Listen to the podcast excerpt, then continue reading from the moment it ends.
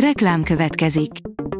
Ezt a műsort a Vodafone Podcast Pioneers sokszínű tartalmakat népszerűsítő programja támogatta, mely segít abban, hogy hosszabb távon és fenntarthatóan működjünk, és minél több emberhez érjenek el azon értékek, amikben hiszünk. Reklám hangzott el. Lapszemle a nap legfontosabb híreiből. Alíz vagyok, a hírstart robot hangja. Ma február 25-e, Géza névnapja van. Ha valaki kapaszkodik, az Orbán, írja a 24.hu.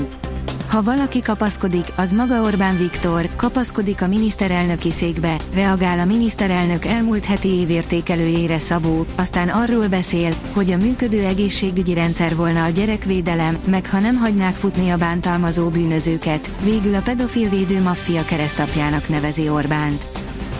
A Telex írja, Alföldi, rohadó morálban bármilyen szép céljaink vannak, azokat nem tudjuk végrehajtani. Amikor az emberek belekeverik Brüsszelt és a Gendert Novák Katalin kegyelmi döntésének magyarázatába, az azt mutatja, hogy teljes zűrzavar van az agyakban, nem véletlenül, mondta. A bevándorlás már a 2000-es években is terítéken volt a magyar politikában.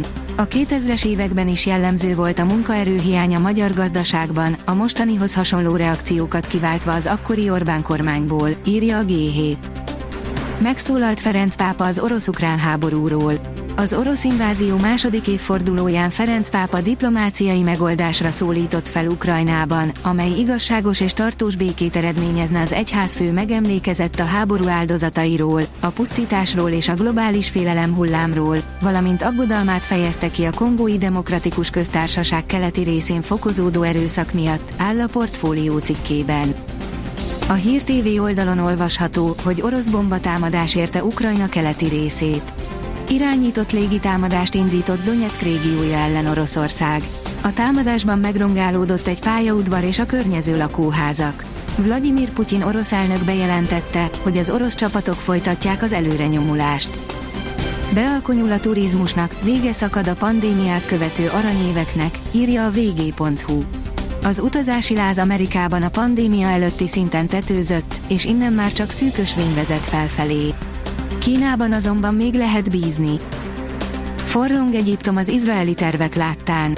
Sisi elnök hajthatatlanul elutasítja a humanitárius folyosók vagy a nagyszámú palesztin belépésének engedélyezését a sínai félszigetre és azt vörös vonalnak nevezi. Felfüggeszti-e Kairó a békeszerződést Tel Avivval, áll a privát bankár cikkében. Ukrajna védelmi minisztere szerint nem érkeznek a nyugati fegyverek. A washingtoni képviselőház republikánusai blokkolják az új források jóváhagyását, amióta januárban átvették a ház irányítását, írja a 444.hu. Terjed az óvodákban a lepkehimlő. Egyre több a lepkehimlős óvodás. Fontos, hogy a lepkehimlőt gyakran összekeverik a csalánkiütéssel, áll az rtl.hu cikkében. A startlap vásárlás oldalon olvasható, hogy a Magyar Posta szerint ők felkészültek az extra terhelésre. A Magyar Posta nagyban fejleszt annak érdekében, hogy kiszolgálhassa az esetleges csomagküldési rohamot, amelyet a nagy meglepetést kiváltó új kormányrendelet okozhat. Veterán külsejű villanyterepjáró érkezik. Új modellt fejleszt az Ineos Automotive, a Fusilié tisztán elektromos hajtást kap, hatótávolságnövelővel és anélkül, áll a vezes cikkében. A sportál oldalon olvasható, hogy fejsérülést szenvedett a pályán, mesterséges kómába helyezték a válogatott csatárt.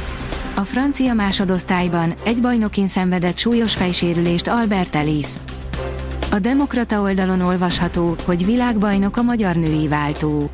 A magyar csapat két aranyéremmel zárta a lengyelországi világbajnokságot, ugyanis Somodi Maja szombaton 1500 méteren is győzött. A kiderül oldalon olvasható, hogy egy híján 20. Hétfőn is jóval a megszokott felett alakulnak a hőmérsékletek, bár egy elnyúló frontnak köszönhetően a napsütés nem lesz mindenhol felhőtlen. A Hírstart friss lapszemléjét hallotta. Ha még több hírt szeretne hallani, kérjük, látogassa meg a podcast.hírstart.hu oldalunkat, vagy keressen minket a Spotify vagy YouTube csatornánkon, ahol kérjük, kövessen és értékeljen minket. Az elhangzott hírek teljes terjedelemben elérhetőek weboldalunkon is. Köszönjük, hogy minket hallgatott!